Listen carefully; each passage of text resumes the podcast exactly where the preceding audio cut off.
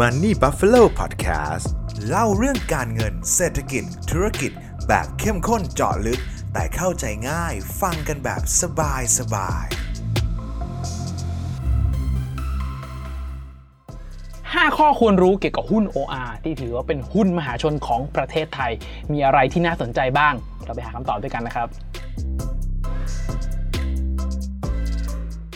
สำหรับเพื่อนๆที่ติดตามผ่านช่องทางพอดแคสต์แล้วฟังแค่เสียงอย่างเดียวนะครับ ในตอนนี้ผมอยากจะแนะนำเพื่อนๆให้มารับฟังที่ YouTube เพิ่มเติมนะครับ เพราะว่าผมมีการหยิบกราฟ มีข้อมูลต่างๆนำเสนอเป็นภาพประกอบด้วย เพื่อให้เพื่อนๆทุกคนได้รับข้อมูลอย่างครบถ้วนนั่นเองครับ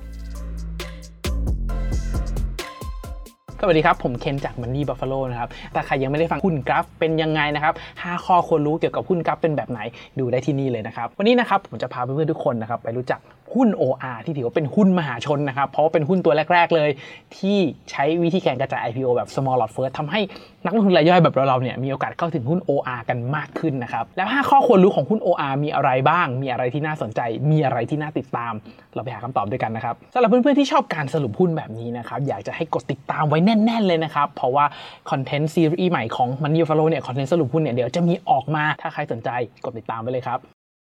1. หุ้น OR ทำอะไร อย่างแรกต้องบอกก่อนเลยนะครับหุ้น OR เนี่ยชื่อเต็มๆของเขาเนี่ยชื่อบริษัทปตทน้ำมันและการค้าปลีกจำกัดมหาชนนะครับซึ่งถือว่าเป็นบริษัทที่ทำรายได้หลัก เรียกว่าเป็นแฟกชิปเลยนะครับของกลุ่มปตทเลยครับซึ่งจะทำธุรกิจจำหน่ายผลิตภัณฑ์ปิโตรเลียมและธุรกิจค้าปลีกสินค้าบริการอื่นๆ ต่างๆนะครับทั้งในประเทศและต่างประเทศเลยครับซึ่งรายได้หลักนะครับอยากให้เพื่อนๆฟังตรงนี้ดีๆเลยนะฮะซึ่งรายได้หลักของกลุ่ม OR นะครับมาจากธุรกิจ mobility ครับกว่า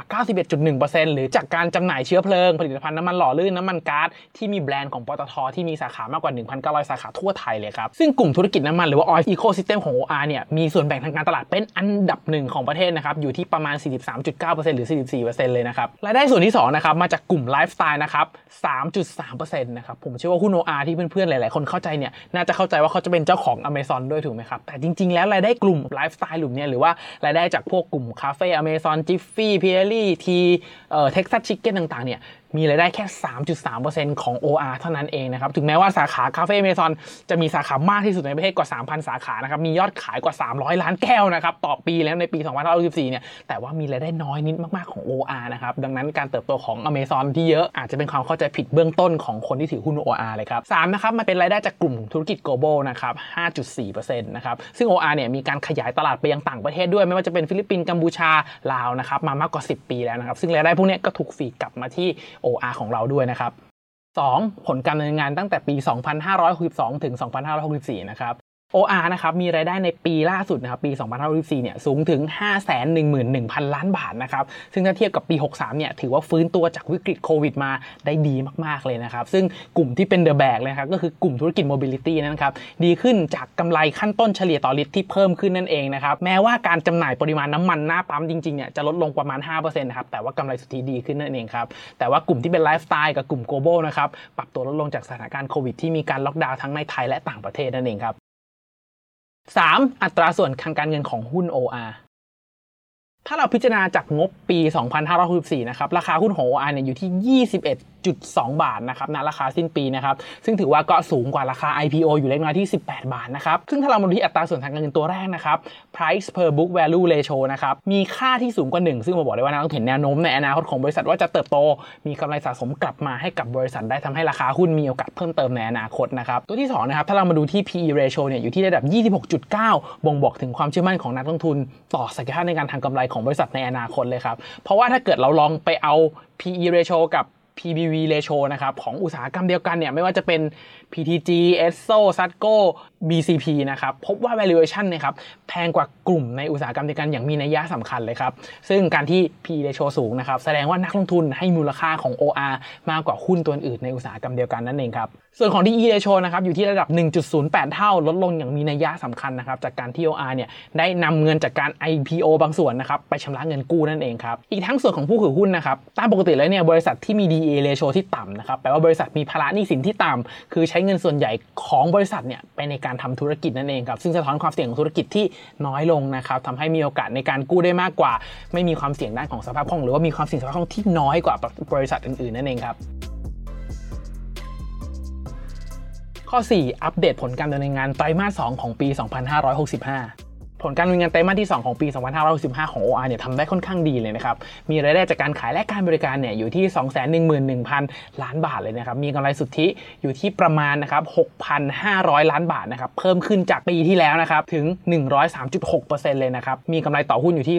0.27 บาทต่อหุ้นครับ ซึ่งก็อย่างที่เพื่อนๆรู้เลยครับว่า OR เนี่ยก็ได้รับอานิสงส์จากที่ราคาน้ำมันโลกพุ่งสูงขึ้น ประกอบกับการเปิดเมืองนะครับทำให้อุปสงค์ในประเทศนะครับมีการเพิ่มเติมสูงขึ้นมีการใช้น้ำมันที่เพิ่มสูงขึ้นนั่นเองครับซึ่งไฮไลท์ในช่วงไตรมาสที่ 2 ของ OR นะครับเขามีการลงทุนในหลากหลายธุรกิจเลยนะครับ ตัวแรกเนี่ยคือบริษัท K-Nex นะครับ เจ้าของแบรนด์ a u t e r y Wash and Dry ร้านสะดวกซักนั่นเองครับ ที่ผมเชื่อว่าน่าจะอยู่ในทุกมุมเมืองในเฉพาะในกรุงเทพนะครับ น่าจะเห็นกันมากๆเลย บริษัทที่ 2 ที่เข้าร่วมลงทุนนะครับคือ f r e d g e t ครับที่เป็นการนำเทคโนโลยีนะครับเข้ามาจัดการระบบห่วงโซ่อาหารต่างๆนะครับทำให้มีประสิทธิภาพมากขึ้นซื้อของได้ถูกลงเกษตรกรเองก็ขายของหรือว่าต้นทางขายของได้ถูกขึ้นนั่นเองครับบริษัทที่3นะครับคือบริษัทบุญรอดเทรดดิ้งจำกัดนะครับทำการ joint venture เพื่อผลิตและจัดจำหน่ายผลิตภัณฑ์เครื่องดื่มสำเร็จรูปพร้อมดื่มครับ และล่าสุดนะครับ OR ได้เข้าถือหุ้น 25%ของดุสิตฟู้ดส์ครับที่เป็นเจ้าของแบรนด์ร้านอาหาร Kauai ร้านเบเกอรี่บองชูร์นะครับเพื่อเพิ่มความแข็งแกร่งให้กับธุรกิจอาหารของ OR นั่นเองครับถ้าตอนนี้ใครไปดูบทวิเคราะห์หรือว่างานวิเคราะห์ของโบรกเกอร์ต่างๆ ที่มีการ cover เกี่ยวกับหุ้น OR ไว้ครับแทบจะเชียร์ซื้อกันหมดเลยนะครับเพราะว่า OR เนี่ยมีทั้งธุรกิจน้ำมันและธุรกิจขาค้าปลีกนะครับ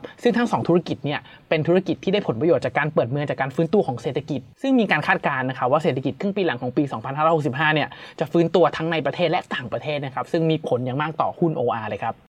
ข้อ 5 อนาคตของ OR จะเป็นอย่างไรมีประเด็นอะไรที่น่าติดตามบ้าง 1. แนวโน้มค่าการตลาดของน้ำมันในอนาคตนะครับซึ่งเป็นที่รู้กันนะครับว่า OR เนี่ยถึงแม้ว่าจะประกอบธุรกิจค้าปลีกน้ำมันนะครับแต่ว่า OR เนี่ยแทบจะไม่ได้ประโยชน์จากการที่ราคาน้ำมันขึ้นแล้วได้พรีเมียมของราคาน้ำมันที่เพิ่มขึ้นเลยนะครับแต่ว่า OR เนี่ยจะได้กำไรจากค่าการตลาดของน้ำมันนั่นเองนะครับซึ่งในช่วงที่ผ่านมาเนี่ย OR ได้เพิ่มขึ้นนะครับแต่ว่าหลังจากที่ราคาน้ำมันมันพุ่งไปสูงมากๆเนี่ยทำให้มีนโยบายออกมานะครับว่าจะจำกัดค่าการตลาดเนี่ยให้แคบลงนั่นเองครับเพราะว่า ตอนนี้เราใช้น้ำมันกันแพงมากๆนะยิ่งค่าการตลาดแคบเท่าไหร่ก็จะยิ่งมีโอกาสให้ราคา น้ำมันหน้าปั๊มเนี่ยยิ่งลดลงนะครับก็ซึ่งแน่นอนว่าการควบคุมแบบนี้ไม่เป็นผลดีต่อ OR แล้วซึ่งก็ต้องติดตามค่าการตลาดอย่างใกล้ชิดเลยครับสำหรับใครที่อยากลงทุนใน OR นะครับ 2. การเปลี่ยนผ่านด้านพลังงานนั่นเองครับ ซึ่งอย่างที่เรารู้กันนะครับว่า OR เนี่ยเป็น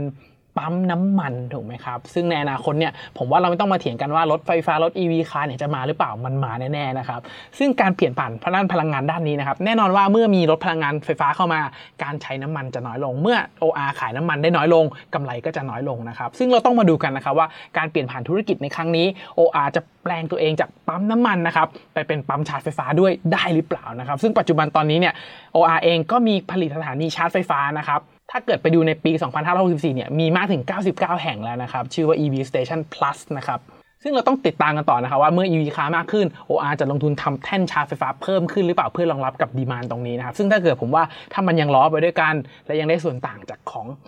พลังงานตรงนี้ ผมว่าก็เป็นอะไรที่น่าสนใจมากๆเลยนะครับ 3. ความเสี่ยงจากการขยายธุรกิจทั้งในประเทศและต่างประเทศเลยนะครับ เมื่อได้ชื่อว่าการขยายธุรกิจ เมื่อได้ชื่อว่าการลงทุนนะครับ ย่อมมีความเสี่ยง เราเห็นว่า OR ได้ทำการลงทุนในหลากหลายธุรกิจในหลากหลาย business นะครับ ซึ่งในแง่หนึ่งก็เป็นโอกาสที่จะได้ทำความเติบโตให้กับบริษัทนะครับ แต่อีกแง่หนึ่งถ้าการลงทุนผิดพลาด ก็อาจจะนำผลติดลบหรือผลขาดทุนกลับมาที่บริษัทได้เช่นกันนะครับ ดังนั้นถ้าเกิดใครที่อยากลงทุนหุ้น OR ผมว่าก็ต้องไปดูบริษัทอื่น ๆ บริษัทต่าง ๆ ที่ OR เข้าร่วมลงทุนด้วยนะครับว่าให้ผลประกอบการเป็นอย่างไรและในอนาคตจะเติบโตไปในลักษณะไหนนั่นเองครับเป็นยังไงบ้างครับกับ 5 ข้อควรรู้เกี่ยวกับหุ้น OR นะครับเพื่อนๆจะซื้อหรือขายจะลงทุนหรือไม่ลงทุนคอมเมนต์มาพูดคุยกันได้เลยนะครับหรือว่าอยากให้ทาง Money Buffalo เราสรุปหุ้นตัวไหนเป็นพิเศษจริงๆคอมเมนต์มาพูดคุยกันได้นะครับเดี๋ยวผมจะอ่านทุกคอมเมนต์เลยครับสุดท้ายนะครับถ้าใครมองว่าวิดีโอนี้เป็นประโยชน์นะครับอยากจะรบกวนกดไลค์กดแชร์กด subscribe นะครับในทุกช่องทางที่ทุกท่านรับฟังเลยนะครับเพื่อเป็นกำลังใจให้กับตัวผม เป็นกำลังใจให้กับทีมงาน Money Buffalo นะครับเพื่อตั้งใจผลิตชิ้นงานดีๆ ต่อไปนั่นเองนะครับยังไงก็ขอให้ทุกท่านโชคดีกับการลงทุนนะครับ